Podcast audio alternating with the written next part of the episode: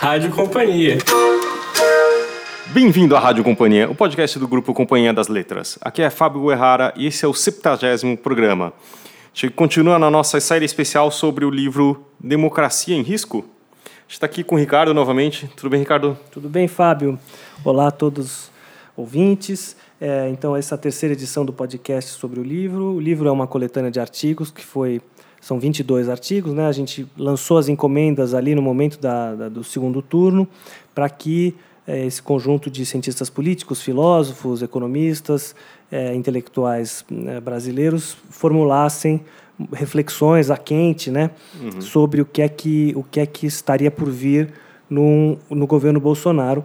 O livro foi lançado em e-book no dia 1 de janeiro, né, no dia da posse, e agora a versão impressa que saiu no dia 21 de janeiro, e teremos os lançamentos presenciais em São Paulo e no Rio de Janeiro em fevereiro. É, hoje nós vamos conversar com uh, Boris Fausto e Rui Fausto, é, os irmãos Boris e Rui Fausto. É, o Rui é, é, filósofo, é doutor pela Universidade de Paris e professor emérito da USP, é, autor de uma série de livros. Aqui pela Companhia das Letras ele lançou em 2017 Caminhos da Esquerda. O Boris Fausto é o historiador, foi professor do Departamento de Ciência Política da USP, é membro da Academia Brasileira de Ciências. Ele tem também diversos livros, muitos deles pela Companhia das Letras. É, alguns dos livros que nós lançamos é, então, o Trabalho Urbano e Conflito Social, Negócios e Ossos, e agora, em 2019, o Boris lança pela companhia O Crime da Galeria de Cristal. Então, vamos conversar com eles agora, é, já agradecendo a presença dos dois. Então, estamos aqui para mais uma edição do podcast é, sobre o livro Democracia em Risco, com os professores Boris Fausto e Rui Fausto. O Rui, lá de Paris, e o Boris, aqui em São Paulo, na sede da Companhia das Letras. Muito obrigado a vocês dois por estarem aqui com a gente hoje. É, a ideia, Boris e Rui, é uma conversa bem informal, para além do fato de que vocês se conhecem bastante bem, uma vez que são irmãos se os nossos ouvintes não sabiam desse fato? Às vezes os irmãos não se conhecem. Tem essa. Não, mas nos conhecemos, sim. Tem essa também. Então, e, e, pelo que eu ouço também dos meus outros amigos que são membros da mesma família, é que a família de vocês é muito é, fértil e está habituada às discussões é, de grande qualidade e intensidade também. Então é, vai ser um prazer ouvi-los juntos aqui hoje.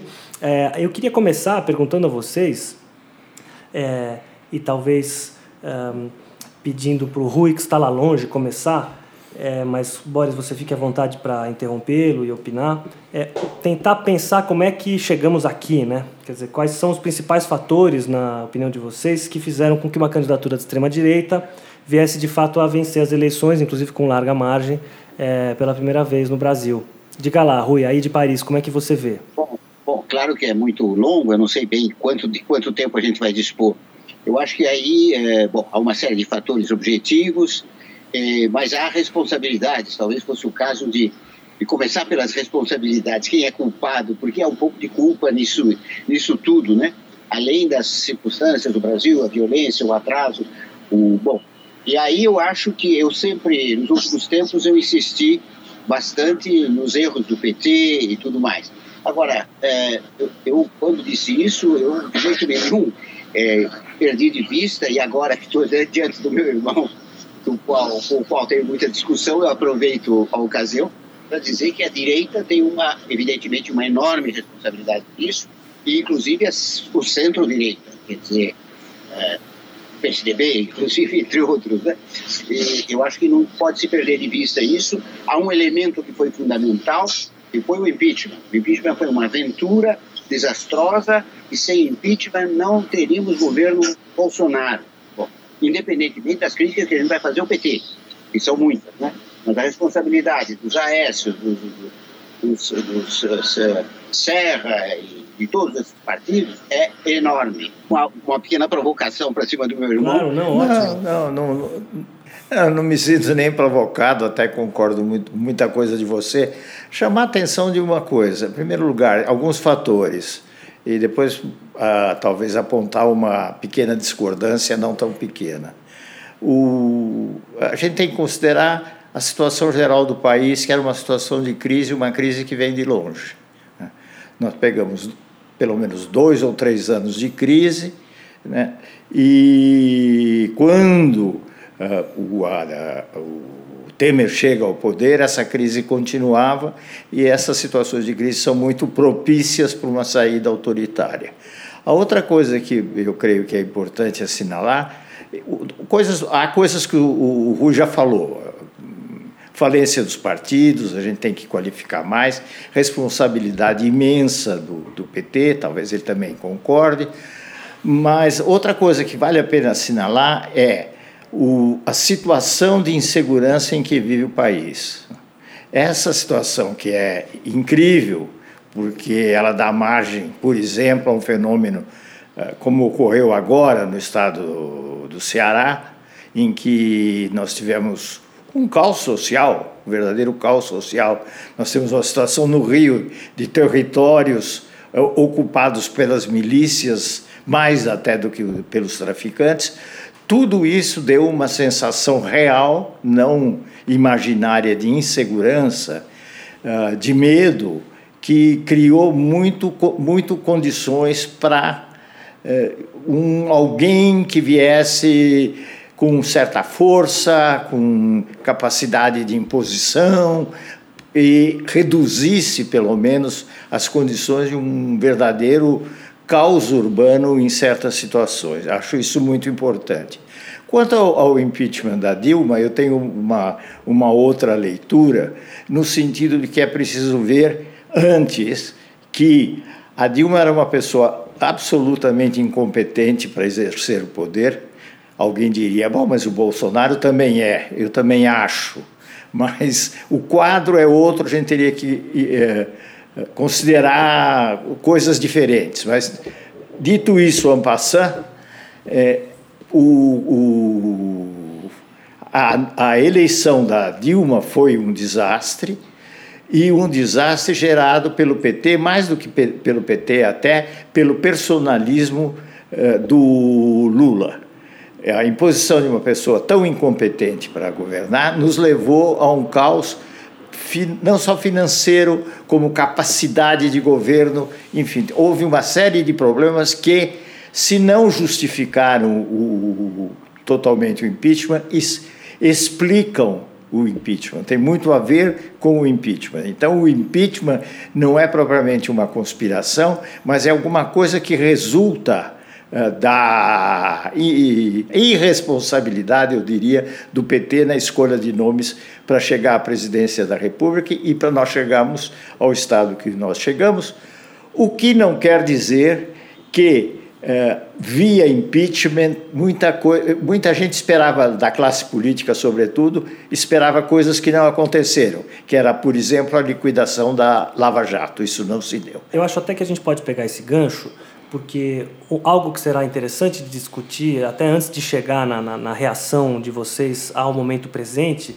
é tentar entender um, o que é que, onde é que entrou água, é, tanto nos proje no projeto do PT quanto no projeto do PSDB. Quer dizer, a gente durante uns bons anos acreditou que tínhamos uma democracia consolidada com duas forças, uma na centro-esquerda, outra na centro-direita, com as nuances locais, enfim e é, temos o fracasso dessas duas forças políticas, agora, cada uma à sua maneira, mas ambas fracassaram de maneira é, notável. Né? Então, e o Boris chamou atenção agora para um ponto que eu acho que, de novo, sem querer entrar numa coisa infantil de dizer quem começou, né? que é um pouco isso. Quem começou foi o PT, foi o impeachment, foi a. Mas, é, de fato, o impeachment certamente é um ponto de inflexão importante e a escolha da Dilma é outro. Agora, é, como é que, tentando voltar 10 anos agora para o passado, na escolha do nome da Dilma, quer dizer, o que, o que, é, que, o que é que parece que foi isso daí? Né? É, é, eu ouvi já a, a, a, informação de que o Lula é conhecido por tomar decisão depois de ouvir muita gente. O processo decisório dele é, é de ouvir, ouvir horas e horas e horas e tomar decisão a partir de uma escuta bastante plural, assim pelo menos uh, dizem por aí e que a, a escolha da Dilma teria sido uma escolha muito solitária, em que ele não teria ouvido ninguém. qual que era o ponto ali? O que que se tivéssemos que fazer esse exercício? O que estava em questão, Boris? Bom, eu deixo para o Rui. O Rui é mais especialista em PT do que eu. Olha, eu acho que vão dar, vão dar César o que é, o que é de César e a Deus o que é de Deus. No caso é o negativo, né? Vão dar, dar a culpa a quem cabe num caso e no outro. Bom, eu acho que não vamos centrar a discussão no problema da passada, da escolha da Dilma. Eu acho que é ruim.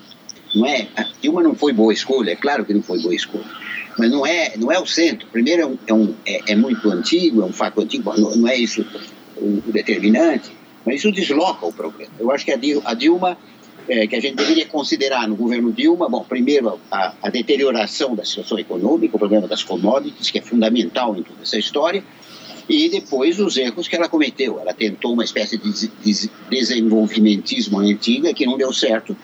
É, é preciso dizer que ela corrigiu é, ela pôs para fora algumas pessoas metidas com, com corrupção, né? tomou algumas medidas que eram corretas. A política econômica ela tentou corrigir depois, nomeando o Levi, bom, deu, deu cabeçada para todo lado, inclusive cabeçada na, na, direção neoliberal, inclusive nesse sentido.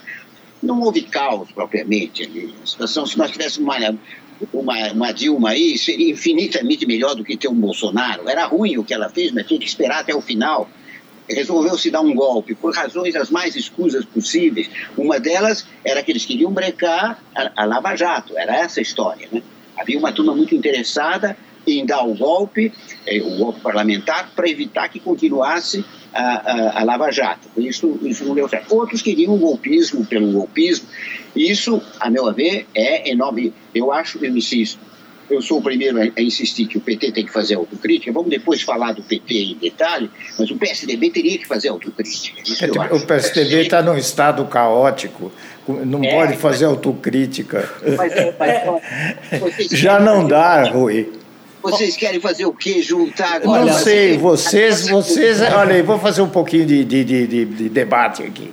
Vocês é um engano seu, porque eu não estou no PSDB, então, não, quando não, você fala bem. vocês, é como você que fala em nome, você fala nós da esquerda, você é muito diferente dessa esquerda. Aliás, você é o primeiro a dizer. Então. Bem, você, é. Tudo bem. Tudo bem, você é grande amigo do Fernando Henrique, tá, tá bom. É, Aliás, é, eu, eu sou e me vanglorio disso. Agora, aproveitando aqui. Não, eu não sou contra o Fernando Henrique, mas eu quero. Não, mas é que eu sou muito a favor. É, não, veja, vai lá, vai lá, eu estou brincando com você, Rui, você tá Mas eu, eu, gostaria de ouvi-los, porque veja, o, o, Rui, você tem um livro é, e, a, e, uma obra, enfim, com, em conjunto de artigos, um livro aqui que saiu pela Companhia das Letras, Caminhos da Esquerda. Ou seja, sua crítica sobre o PT é muito conhecida, eu não te pediria para refazê-la, mas no final do seu livro você começa a apontar caminhos para o futuro da esquerda, justamente. É, e, e, se é que, e aí uma pergunta que eu gostaria de lhe fazer, e farei ao Boris também, a, a, ou uma equivalente, que é é, de, em vez de fazermos aqui mais uma vez o diagnóstico do fracasso desses dois partidos, é tentar imaginar o que, que pode ser o futuro, se é que há, é, para esses partidos. Então, é, como é que você vê, Rui, pelo menos há futuro para o PT? É, ou, ou que futuro é esse? Isso. É só uma palavrinha aí a respeito da discussão aí com o Boris. A coisa com vocês é que eu assisti a tua entrevista ao Conte no, na, na televisão na, é, na televisão. E ali você parecia é, se mostrar favorável à ideia da recomposição do PSDB. Então eu não estou inventando, é melhor não falar nós, mas você, se eu entendi bem. eu acho que você não entendeu bem, eu estou até meio preocupado. Você, com a percepção que você tem, eu critiquei fortemente e disse que o PT acabou, que o, o PC, PSDB, perdão, PT não acabou. O PSDB acabou, o PSDB poderia ter um rótulo numa garrafa, mas dentro da garrafa tinha vinagre. Foi o que eu falei. Eu não sei de onde você está tirando isso. Então, então deixa eu trazer para cá, Rui. Boris, como é que você vê essa tentativa de Paulo Hartung e forças de construir talvez um novo partido? Você acha que tem, tem chance de que uma, a, parte, a, a parte mais interessante do PSDB de fato saia do partido, o partido seja entregue ao Dória e se crie um novo partido aglutinando forças? É, Paulo Hartung tem dado entrevistas muito interessantes sugerindo que o caminho é por aí e o Fernando Henrique deu a entender que não é impossível que ele mesmo uh, saia do partido. Bom, é, falando rapidamente para a gente não ficar caindo em nós, nós, nós da corda, uhum. não em nós dois. É, eu acho que nesses, eu acho que o PSDB vai ser controlado pelo Dória. Dória vai fazer uma, vai utilizar esse, esse o que resta desse partido para o seu projeto pessoal. Ele imagina chegar à presidência da República, chegou ao governo do estado que já é um espanto. Né? Então eu digo esse partido do rumo que ele tomou sob a condução, estou falando no Dória porque o Dória é, personaliza o rumo, digamos, totalmente é, extraviado desse partido. Então, nesse rumo, esse velho PSDB está acabado. Pode ser até que o Fernando Henrique fique lá, porque ele é presidente de honra do partido. Isso eu não sei. Eu não sei, e não é o que, o que. Isso é absolutamente lateral.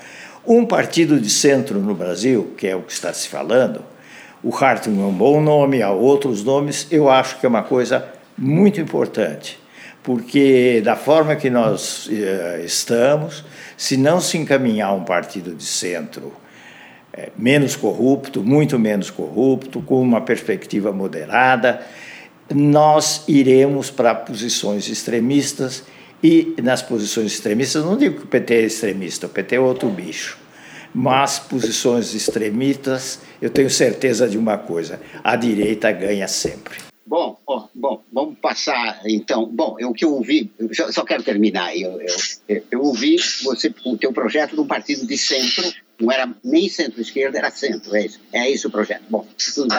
Mas vamos deixar, vamos deixar essa discussão, eu discordo. Bom, e vamos passar a discussão a, a propósito do, das perspectivas, considerando o PT nessa história. Bom, dito que foi necessário dizer a partir do PSDB e das direitas, aliás, dizer mais ainda, eu acho que é, a, o balanço do PT é muito, muito ruim, muito ruim. É, é, é longo para discutir tudo, eu tentei discutir no meu livro e nos meus artigos. É, eu acho que eles deveriam, para começar, o governo, o governo do PT era um governo muito corrupto, a esquerda tem que dizer com todas as letras, com todas as letras, que houve um, um esforço, se houve um esforço de, de, de de redistribuição de renda real, limitado, mas real, era ao mesmo tempo muito, muito, muito corrupto. Isso tem que ser dito com todas as leis, tem que haver uma autocrítica. Ao mesmo tempo, havia simpatias de gente da direção do PT eh, pelos governos da Venezuela ou de Cuba, etc. Simpatias que continuam se manifestando agora. A gente acabou de ver esse novo desastre, que é a Gleisi ir na posse do Maduro, que é totalmente inadmissível e desastroso. Bom, são esses dois aspectos que são péssimos, que são negativos do PT. O terceiro aspecto é o hegemonismo. Todo mundo que já lidou com o pessoal do PT sabe como é que é. Esse pessoal funciona um pouco como se fosse o antigo partidão, entendeu? Eles são o partido e não sei qual. Isso tem que acabar. Isso tem que acabar. E, bom, na campanha mesmo, eu não vou entrar em detalhes, eu já expliquei isso aqui, eu teriam que lançar um excelente candidato, que era o Fernando, mas lançaram, jogaram, só jogaram casca de banana no caminho do Fernando. No final, a Glaze ainda queria adiar a candidatura dele para o dia 23 de setembro, isso é, é, é, sacrificar essa candidatura. Havia dentro do PT gente que não queria simplesmente, inclusive tem um que discute, que debate comigo, sei que lá, ele era favorável a Lula ou nada. Quer dizer, nós somos reféns do Lula. Quanto à ideia de fazer, de centrar toda a política atual da, da esquerda Lula livre é um absurdo. Nós queremos o Lula livre, não porque a gente acha que não houve, eh, que não houve roubalheira no PT, no governo do PT, houve muita, mas porque o processo do Lula, o primeiro eh, do apartamento, e em geral os outros, são, são juridicamente muito duvidosos, apesar de ter havido isso tudo. Essa é a posição correta. Bom, então há uma necessidade de, de uma crítica. Bom, sobre a campanha, houve então um bom candidato que foi sacrificado, que virou uma espécie de poste. É? Lançaram ele no último momento, com aquela história que podiam ter lançado no início, deixado Lula, feito autocrítica, feito autocrítica defendendo Lula, evidentemente, não quero que Lula apodreça, se, se considerar o conjunto da, da situação. Bom, e o que fazer agora? Os outros partidos, eu falo do ponto de vista da esquerda, bom, nós, se você quiser, nós, mas não é, nós é a esquerda, bom, se vocês quiserem, ou eu. Mas aí, quer dizer, esse nós aí não é pouca gente, tem 41, tem 45 milhões que votaram no, no Haddad, não penso que 45 milhões é gente do PT, a grande, pelo menos a metade não queria votar em PT, entendeu? Queria votar, votava contra o outro e votava no Haddad, é, votava no Haddad. E, lado, houve 40 milhões, milhões de pessoas que não votaram, ou que abstiveram, votaram em branco. Pelo menos a metade, não sei quantos. Quer dizer, a esquerda, a, a gente de esquerda independente é enorme, é populosa. E isso vai acabar se organizando. Já há, já há rumores de movimentos, porque o PT é o que é e não vai mudar. Não quer dizer que nós vamos jogar fora o PT. O PT tem quatro governadores, o PT tem 56 deputados, vai jogar isso fora. E deve ter Suponho que naquele meio tenha gente válida, não conheço bem, mas não, deve haver alguma coisa. Bom, mas a gente não tem o PT. O PDT, o que, que é? O Ciro teve uma boa campanha durante o, durante todo. Não foi ruim, mas no final o que ele fez? Caiu fora porque está esperando a eleição de 22. Olha, eles não tem ideia do que é a temporal, o timing desses, desses poderes. Aliás, sob esse ponto de vista, eu não quero voltar, voltar à, à provocação, mas a atitude do Fernando Henrique me decepcionou enormemente. Né? Enorme. Eu acho que deveria ter apoiado o, o, o Haddad, dizendo eu não tenho nada com o PT, eu sou contra o PT, etc, etc, etc, mas nessa ocasião tem que intervir. Ele não faz a grande política, a política é pequenininha, a política é pequenininha, e vai continuar fazendo. Por isso que eu fiz aquelas provocações. A política é pequenininha. Bom, então a gente não tem isso, tem depois o PSOL. O PSOL tem gente boa, tem, no, no Rio tem gente que é boa, é muito, é muito complicado, já vou, já vou terminar. Tem de tudo. Eu acho que precisaria pensar no movimento independente sem exigir que o pessoal saia de tal, tal partido, ninguém deve sair do partido, fica lá onde quiser, mas tenta organizar um movimento que poderá virar um partido em um certo momento. Dirão que é muita pretensão minha, dado o fato de sou intelectual, dizem por aí, não dirigente, que sou velho e que por hora não estou no país, bom, mas não sou eu que vou organizar isso, não sou eu. Tem muita gente pensando nisso. E eu vou pôr a minha pedrinha. Também não vão cair no racismo antivelho, virou racismo anti-jovem, essa coisa toda. A gente põe a pedrinha. Aqui lá. não corremos esse risco. Bom, É. vamos lá. Vamos Mas, lá que eu Rui, quero falar uma coisa. Essa é né? a minha perspectiva. Tá bom. Olha, eu quero retomar, eu não quero ir por esse caminho, porque eu acho, inclusive, a gente precisa atender a um, um caminho que você apontou, né, Roberto? Mas antes eu queria só dizer duas coisinhas sobre o, a- a isso. Quando eu falo que um partido de centro é importante, eu não quero dizer que não se possa aglutinar um partido de esquerda ou que não haja base para um novo partido de esquerda. Eu acho que há, vai demorar muito, haja vista as tentativas que se fizeram ah, quando, da gente que saiu do PT. Então eu não estou fechando a possibilidade, eu estou defendendo a pluralidade, só isso. A outra coisa é uma homenagem a você, porque você aqui no, no campo brasileiro, na Europa é diferente, você é das vozes, não, não, é, não isoladas, mas é, você é uma das vozes importantes de uma esquerda, que é uma esquerda democrática, que tem coragem de ser esquerda e, ao mesmo tempo, combater Venezuela, Nicarágua, Cuba e essas todas essas deformações que eu nem consideraria esquerda.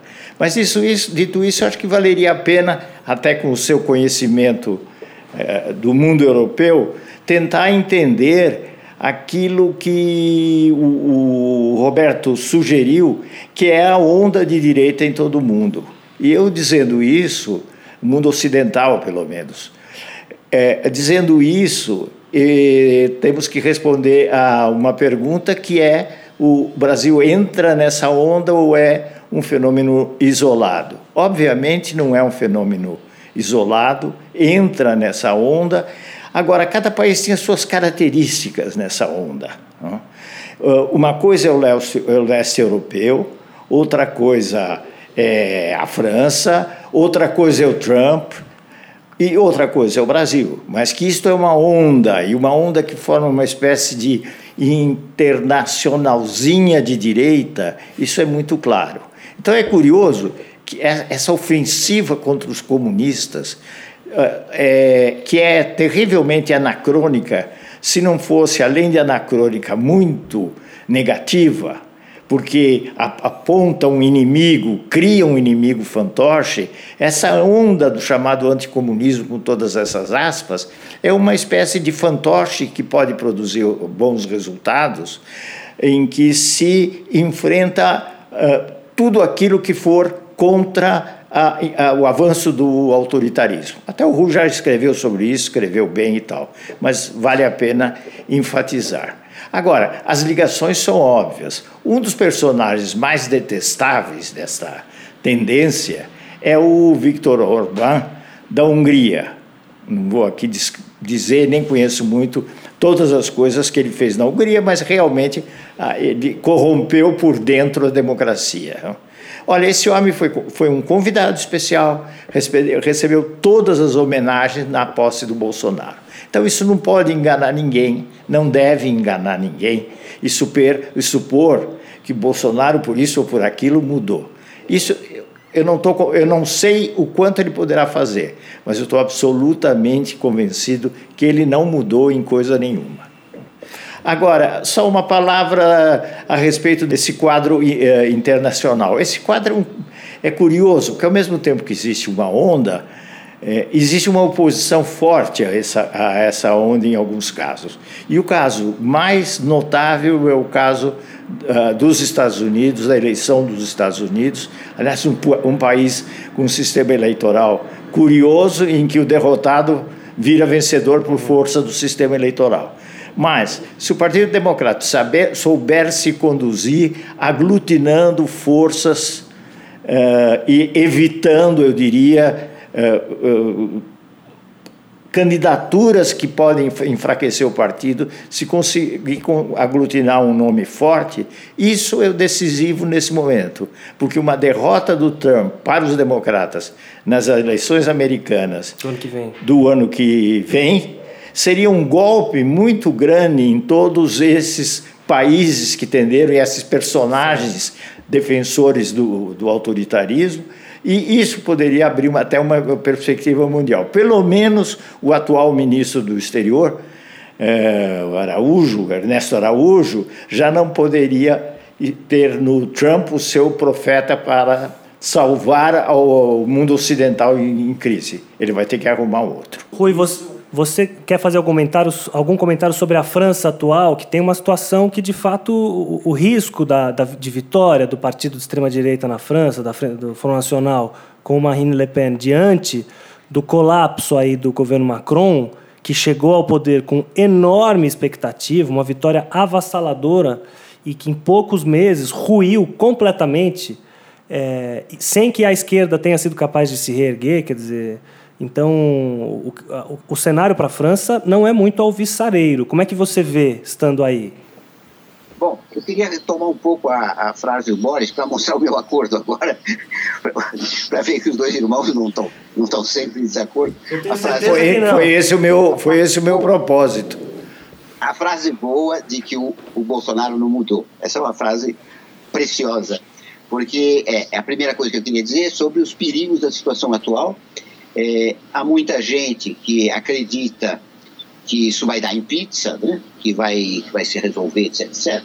Eu não vou ser Cassandra e não vou dizer que tudo vai terminar no pior, inclusive é um lado um pouco delicado, porque eu não estou arriscando a pele agora, na medida em que no momento eu estou fora, então eu me permito ser mais pessimista, ao mesmo tempo isso me dá mais liberdade para pensar as piores hipóteses, né? Mas é, eu acho que a gente deve insistir no que representa a vitória do Bolsonaro. Dizer, primeiro, não tem nada a ver, aí nós estamos perfeitamente de acordo, não tem nada a ver com quadros, não tem nada a ver com colo, não tem nada a ver com nada. Bom, é a vitória não só, não do, apenas de um partidário do regime militar, é, é, não é apenas um partidário da linha dura, é um partidário da segunda linha dura da turma mais pesada que se opôs à abertura, de turma que fez é, tortura, ele apoiou abertamente aquilo tudo e que praticou terrorismo de extrema direita. É bom não perder isso de vista, né?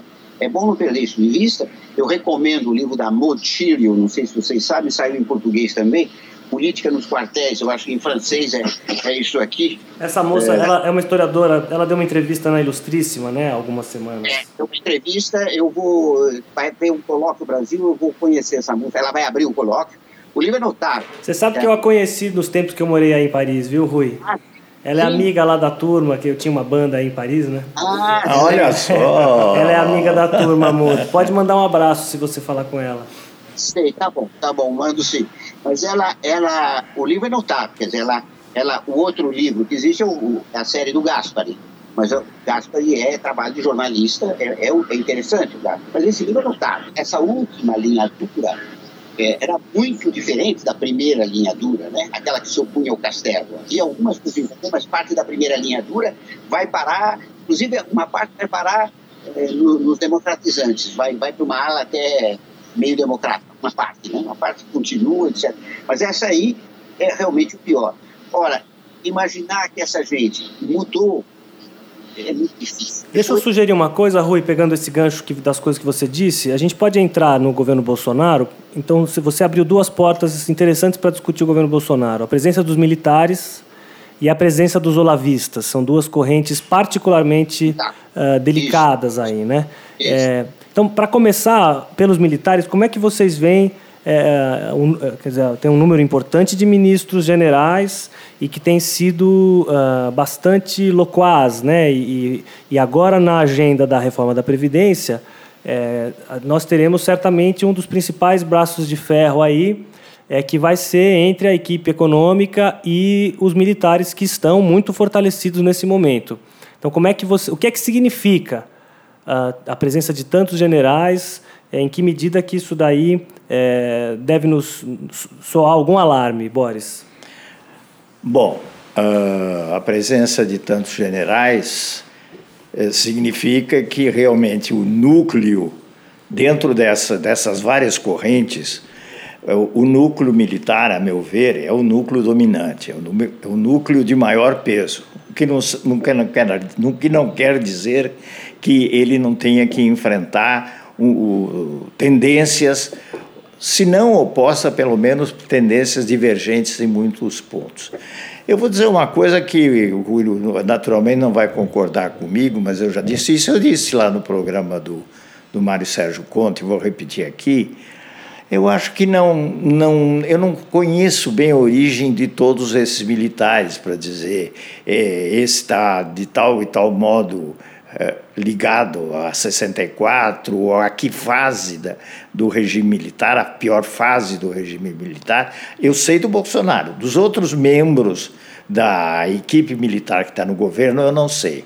Agora, qualquer que seja a origem dessa gente, eu acredito que há um esforço de tentar manter uma democracia conservadora que se alia, inclusive, à possibilidade de que o Guedes resolva muitos problemas da economia e o Moro enfrente o problema, o Moro personalizando, porque o problema é imenso, mas que o Moro, então, enfrente o problema da imensa insegurança social. Então, eu acredito que essa gente aposta numa é, é, manutenção dos quadros que antigamente a gente chamava democracia formal, mas a democracia formal é, é muito valiosa. Aposta, não sei, mas prefere claramente isso. Há declarações dele, as declarações valem o quanto vale, e eu não vejo, sobretudo, um interesse do setor militar, que tem um poder muito grande, uh, de eh, fazer uma ruptura no sistema, uma ruptura que é preciso ver, é muito custosa, porque o Brasil de hoje não é o Brasil de 64. Longe disso. Vou dar um exemplo entre muitos outros. No Ministério da Educação, quando surgiu, quando se falsificou ou não se falsificou, se alterou um edital para a produção de livros didáticos, mas que pela, pela modificação que se fez no edital de publicação de livros didáticos, se fez uma, um corte, uma cirurgia absurda e nitidamente de extrema direita, quando se fez isso, a reação de professores, a reação de editoras, a reação que veio de toda a parte, fez fazer o quê? O que, que aconteceu? Aconteceu um recuo e uma afirmação de que ninguém sabia como é que tinha feito a mudança daquele edital. Não sei se eu preciso explicitar não, não, toda a história, não, não. é? é e é, o governo recuou. Então eu acho que o Brasil de, deste momento não é, é, não é o Brasil lá de trás do regime militar e a gente deve ter um certo cuidado para verificar as brechas que existem por aí, não é oportunismo, mas é acompanhar a evolução dos fatos, o que não quer dizer que eu volte atrás na minha apreciação do senhor presidente. Agora, é, há dois.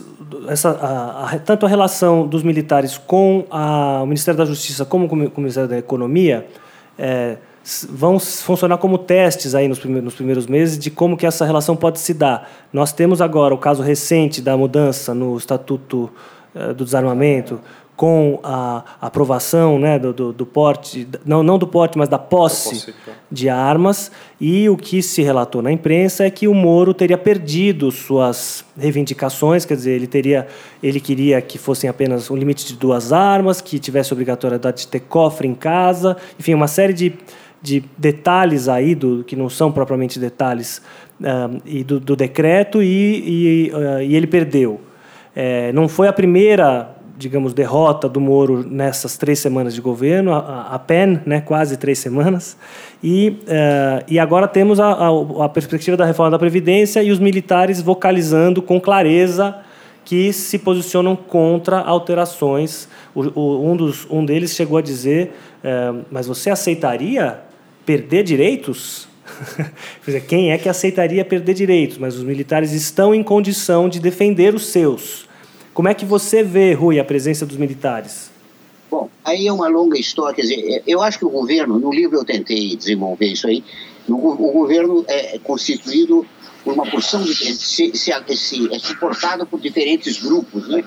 Eu, eu distingui quatro ali, eu falei no, no Losango, né? No seu tem artigo, grupo, né? Uhum. É, no meu artigo político, né? Tem o grupo militar, tem o grupo religioso, tem o grupo, o núcleo, o, o núcleo violento é, representado pelo presidente e pelo, e pelo Olavo e pela sua família, e tem um grupo no judiciário também. Não vamos perder de vista que existe uma parte do judiciário que colabora com eles e que é, uma, e que é essencial. E que tem, e o último grupo é o, é o econômico. É o econômico. Eu até pus fora do, do losango, porque até aqui a gente vai ver como é que. Como e é tem que um grupo, Oi, dá, me dá licença, mas eu incluiria o setor agrário, que é um setor fortemente Exatamente. apoiado é, é. pelo governo e nem, nem diretamente dentro do governo. Dentro do governo, claro. Aí teria que, quer dizer, tudo isso faz a política, uh, digamos, das classes dominantes, mas não é. Bom, com relação aos militares, há um problema de saber é, é, é, em que medida. Bom, esse é um dos problemas, né? em que medida é, os é, militares vão aceitar um, uma política econômica neoliberal. Né? Tradicionalmente eles eram estatistas e agora mudaram em alguma medida, quer dizer, deve haver mais de uma tendência, eu não tenho muita informação a respeito disso, né? mas existe uma, uma espécie de mutação. Esse é o fenômeno novo. Né? O fenômeno novo é essa, essa conjunção dos, dos neo, diria neofascistas, eu usei o termo democratura, né? que é o termo para essas novas ditaduras atuais, é, com o encontro disso com o, o, o neoliberalismo. Né? Acho que um, um, grande momento que aconteceu isso foi o governo Pinochet, né? que era muito, muito supressivo e ao mesmo tempo liberal. Aliás, não por acaso, o Guedes esteve lá. Né? O Guedes esteve lá. Então, esse é um momento a, a examinar. Bom, é, então a gente está mais ou menos diante do impasse, é, sem saber muito bem para onde isso, para onde é que isso vai tender faltam, aliás, informações. Eu gostaria, se eu encontrar essa historiadora, eu gostaria que ela falasse sobre o que ela sabe sobre os militares, porque o livro dela termina em 80. O livro dela dá muitos indícios, dá, muita, dá muitos elementos para a gente entender o presente, mas termina em 80, embora o livro tenha sido publicado em 2016. Então tem um outro elemento, precisaria ver. Mas eu acho que. É, Bom, eu tendo a, a achar que, bom, sobre o caráter do governo, houve, uma, um problema que você colocou no início, que nós não discutimos, da ligação disso com os movimentos mundiais, eh, digamos, neofascistas, eh, grosso modo. Né? Eu acho que há uma ligação efetiva dessa gente com, com esses movimentos. Primeiro, teria que discutir o que são esses movimentos. Eu acho que é uma nova onda eh, neo neototalitária, se vocês quiserem, neo, que, que, se, que deve ser comparada com a dos anos 30. Né? Não é que eles sejam nazistas, não é isso, não são nazistas, não. Nem a rigor fascistas. Neofascistas, eu acho que cabe esse termo. Houve uma grande onda uma grande onda autoritária nos anos 30, que teve muitas figuras, é bom não esquecer isso. Teve o nazismo, teve o fascismo, teve o autoritarismo português, teve o, teve o franquismo, teve o governo do, do do, do na Hungria, teve o governo do Pilsudski, teve o governo do, do, do Dolfus. Esses governos eram governos de extrema-direita e não eram todos hitlerianos, entende? Bom, agora nós temos... E tivemos o autoritarismo do Estado Novo, também à sua maneira, né? É, isso é outra dimensão. E agora nós temos uma outra onda, que é o Duterte, que é o Netanyahu, que é, que é o Orbán, né? que é o, o polonês, o PIS polonês, que é o Salvini, que é o Trump. Essas figuras são diferentes também. Então, mas a gente deve comparar as duas. Há uma, há uma tendência, sobretudo na, na esquerda europeia, a achar que o problema é o neoliberalismo, não sei mais o quê, e que a volta à discussão de 1930 é coisa do, é, é, política, do, é conversa do Macron para salvar a pele, para mostrar que ele é o democrata. Não, essa referência aos anos 30, a meu ver, é essencial. O que não significa que a gente vai dizer que essa gente é nazista. Não, não é nazista. Mas essa gente é neofascista. É, se quiser o termo geral, é o termo que mais me serve. Bom, o, o Marcos Nobre falou em democracia, em revolução conservadora, com muita razão. E se pode falar em democratura, apesar de ser uma, um neologismo meio pesado, mas tem algum sentido. Então, isso tem que ser considerado. Qual é a relação dessa gente? E, portanto, eu acho que o, as figuras do tipo a família Bolsonaro, Olavo, tudo isso é muito importante. Imagina, o Olavo nomeia dois ministros, né? é. dois. É bom não esquecer isso tudo. E você, com isso, Rui, você, você abre aí para justamente para a questão dos costumes, que era essa outra agenda é, via olavismo, né, Boris? Eu não sei. É, a gente, antes é. de começar o papo aqui oficialmente, eh, puxou esse assunto sobre educação, quer dizer. É. Tem um... Eu acho, eu acho, Rui, no, não te inter... Eh, quer dizer, não pretendendo te interromper, mas te interrompendo, eu acho que existe uh, nesses vários grupos. Eu acho que há um grupo dominante, no, no caso, que é o grupo decisivo, digamos assim, que é o grupo dos militares que vai ter que lidar muito com essas várias facções que são bem importantes. Agora, eu acho interessante ver essa, uh, essa o grupo dos olavistas, os três irmãos, uh, todo esse setor, o setor evangélico, porque esse setor tem uma insistência, o, o ministro do exterior, que representa também uma uma coisa talvez até meio pessoal, não tanto pessoal, porque ele também percorreu o caminho do Olavo, etc.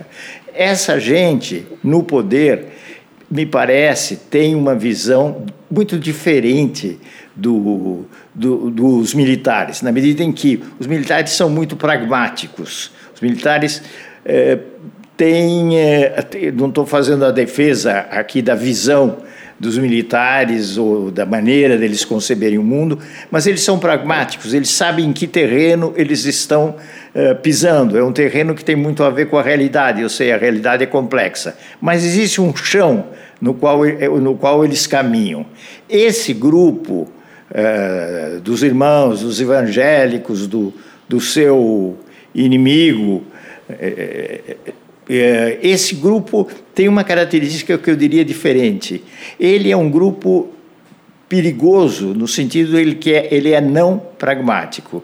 Ele não está muito interessado em saber o destino uh, da reforma da previdência, de o que o Guedes vai conseguir fazer. Ele não está muito isso tudo não, não é o, o, central, o núcleo deles. O núcleo deles é que eles vão salvar o Ocidente. O núcleo deles é uma visão moral que, vão, que eles vão uh, tentar salvar o Ocidente, não só isso, mas imprimir uma retomada dos valores da sociedade, os valores tradicionais da sociedade ou não tão tradicionais, que é, esse é o elemento constante daquilo que é uma batalha deles. Então, nesse sentido, aos nossos olhos, tudo aquilo que eles pretendem é, tem um, uma marca de delírio, uma marca de alguma coisa delirante. Mas é a tal história, para combater o inimigo, e o inimigo tem parcelas do poder, é preciso compreendê-lo primeiro. Então, eu quis, não estou contestando em nada você, estou só acrescentando essa linha, que é uma linha muito específica e de onde saem os, os pães mais estragados do forno bolsonarista. Você tem se debruçado sobre essa questão de maneira recorrente, né, Rui? Publicou, além do artigo no nosso livro, você publicou na Ilustríssima sobre o Olavo, publicou no Na Piauí agora um excelente artigo. É, como é que estão, como é que está a sua reflexão atual sobre isso? Existem várias tendências lá dentro. Existe o núcleo, esse núcleo do democraturo, né, que é o mais perigoso, que é realmente irracional, que leva a coisas mais incríveis do mundo. Basta pensar os elementos que o, que o Olavo indicou né, para as relações exteriores e para a educação. Bom, ele indicou o, o extremo do extremo, figuras caricaturais, né? E o, e o, Bolsonaro aceitou, é outro, outro aspecto. Bom, lá dentro, portanto, dentro do governo, de fato, existem é, outras tendências, e aí é, a gente precisa pensar a relação entre o, o núcleo, né, o, o, núcleo democraturo, digamos, e duas tendências principais, os militares, por um lado, e, por outro lado, o grupo econômico, Guedes e companhia. Como é que eles vão se relacionar? Claro que eles têm eles já estão mostrando a, a, as oposições entre eles, quer dizer, o, o, o, melhor exemplo é a ideia de transferir, de, de aceitar, de transferir a embaixada brasileira para Jerusalém. O exército não quer, porque isso vai criar problemas, eles são pragmáticos, eles não querem terrorismo no Brasil, evidentemente. Isso cria problemas com o setor econômico também, porque eles vendem carne lá para os árabes e os árabes ameaçam boicotar. Bom, esse é um bom exemplo de como aparecem essas, essas, essas oposições. Agora, essas oposições vão ter um grande peso lá dentro ou não? Quem é que, quem é que vai mandar lá dentro? Eu não tenho muita informação sobre os militares, mas eu acho que, é, por hora, não são dão as cartas. Não são eles que dão as cartas, eu acho que é o, é o núcleo bolsonarista. Quanto aos, aos, à, à turma econômica, menos ainda, eu diria. Eu acho que menos ainda. Agora, até onde eles vão. O que me assusta, o que é que me assusta? É que há muita irracionalidade, como você mesmo disse, no grupo, nesse grupo democracia. Eles são, é um pouco escorpião. Eles vão golpear, mesmo que aquilo seja perigoso. Até aqui é assim, eles alguns Concordo com vocês que houve alguns recursos. Aliás, o mais importante. A história do escorpião e do sapo, é isso, né, Rui? a volta deles, viu? A volta deles à Conferência Mundial do Clima. Eles recuaram no caso do clima. Esse aí, esse é o recuo principal. Haverá alguns recuos. Mas, em geral, é um pouco a história do escorpião. Essa turma vai para frente e até aqui é assim, vai realizar o programa, vocês vão ver que eu vou realizar o programa. E em 15 dias eles já fizeram muita coisa, né? Nossa. Já aprovaram o negócio das armas. E, bom, o que eu acho é a perspectiva de que nós vamos ter grandes problemas é a mais séria porque virá de novo a tentativa da escola da, sem partido. Ela foi sustada é, graças a uma mobilização muito grande de gente em Brasília. Aliás, não sei bem como é que foi, foi muito bom trabalho feito por deputados e. Eles conseguiram sustar, mas vai ser difícil sustar de novo. Esse, aliás, esse, aliás, Rui, desculpa te, te, interromper, talvez pudesse ser o nosso tema aí para a reta final do, do, do programa. A gente tem mais uns 10 minutos. É, que é a dimensão política, justamente, como você, né, você acabou de mencionar, essa articulação para barrar o, o, a escola sem partido. Agora, nós não falamos, por exemplo, em Onix. O ministro-chefe da Casa, o ministro-chefe da Casa Civil, é, Onix Lorenzoni, e, e que supostamente deveria coordenar a, a parte política do governo, e, e, e, agora a gente começa a ver todas as articulações para a eleição do presidente do Congresso, presidente da Câmara, presidente do Senado, e como é que, como é que os, os ministros vão se movimentar, como é que os, os setores do governo estão se movimentando para fazer política. É, e isso talvez seja uma dimensão é, que ainda não tem aparecido aqui, não apareceu ainda na conversa, né? E, e o Onix, se é a pessoa-chave para isso, é, tem se mostrado um, bastante inábil é, em, não sei como é que vocês estão vendo. No caso específico aqui da aprovação da, do decreto que flexibiliza a posse de armas, a declaração dele foi muito infeliz. Né? Ele disse que ter arma em casa é risco para a criança tanto quanto um liquidificador. Não sei se vocês acompanharam essa daí. É, mas ele, e ele, inclusive, ele tem se posicionado de maneira mais flexível com relação à reforma da Previdência, então não é propriamente um aliado do Paulo Guedes.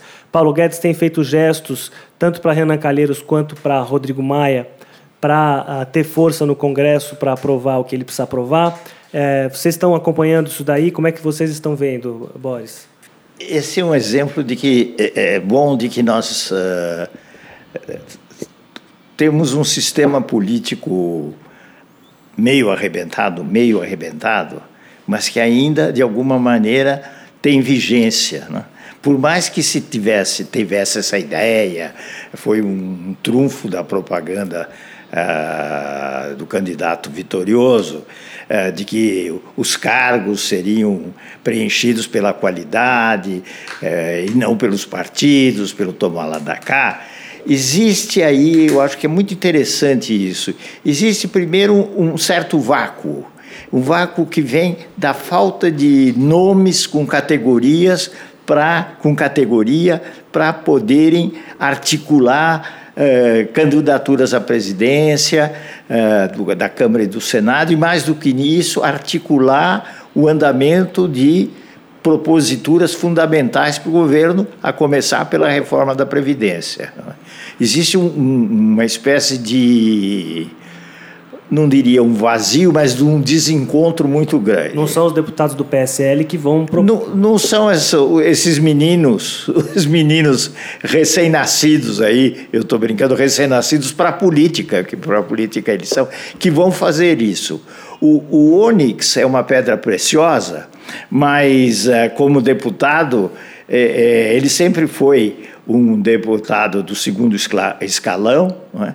e que tem não, não tem demonstrado uh, capacidade para fazer essa articulação, que não é fácil, é, é, não faz sentido achar que isso não tem muita importância. Tem, e tem uma, aí tem, entra a experiência, entra a capacidade de se aproximar e tal. E quando a gente vê todo esse jogo dos partidos para chegar à presidência do, do, da, da, mesa, quando a gente vê, vê o nome, o, o, o nome do, do Rodrigo Maia na Câmara, que é um nome que vem, que vem de uma, digamos, uma velha ordem, do, ou do Calheiros, que vem de uma ordem muito mais velha ainda, né, e mais suspeita ainda, né, porque ele é um mágico que está aí é, impressionante. E se mantendo de uma forma impressionante é? é, no, no, no, Senado, a gente vê que é, o, o papel dos. O óbvio, o papel do legislativo tem muita importância, não se o legislativo não está fechado. E aí tem um número de problemas e o ajuste desses problemas, curiosamente, muitas vezes passa por aqueles nomes da, da velha ordem que tentam estão tentando compor esse jogo. Eu acho que no fim, por exemplo, falando da, da reforma da Previdência, só para fazer correr um, correndo riscos, porque aqui os riscos são, são seguros, os riscos de, de é, previsibilidade. Previsibilidade, muito obrigado. Os riscos de previsibilidade, previsibilidade são muito grandes. Eu acho que o, a reforma vai passar, é, digamos, com diferença, a gente também não sabe exatamente todas as minúcias de um projeto, vão pass vai passar com alterações, vão passar, vai passar, porque a gente tem que considerar uma coisa: há uma, uma expectativa também em certos setores muito favorável. A, onda bolsonarista é verdadeira. Não é dizer eles ganharam é, por, por fraude ou por uma coerção. Não, eles ganharam num clima é, político que nós já discutimos e, infelizmente, esse, todas as circunstâncias redundaram num desastre. Mas hoje há esperança com que ele, uh, uh, para que eles façam coisas. Né? Então, eu acho que passa. Mas o que eu quero dizer é o seguinte: você está falando de toda a discussão. É, é, é o, o caminho não será um caminho fácil a aprovação de medidas do, do governo. Esse decreto passou, o membros do Supremo aí em off disseram que é legal e tal. Eu não sei se é legal ou não, mas as coisas não, não, não dá para prever um, um Brasil tranquilo nem em favor da onda da direita, nem para a oposição. O Brasil vai ser um Brasil difícil nos anos que entram. E muita gente seguramente vai se decepcionar. Essa é, é, minha, é, o meu modo de ver. O que vai acontecer exatamente, olha, pode ser que uma boa porcentagem do que a gente está falando demonstre que não, não é verdade, quer dizer, as coisas não ocorreram assim. Agora, só uma última palavra que acho que é interessante é a temporalidade. O Brasil começou a. O Brasil já vinha correndo, isso que é impressionante. O Brasil já vinha correndo com o impeachment, com o governo Temer, com as denúncias, JBS, não sei o quê.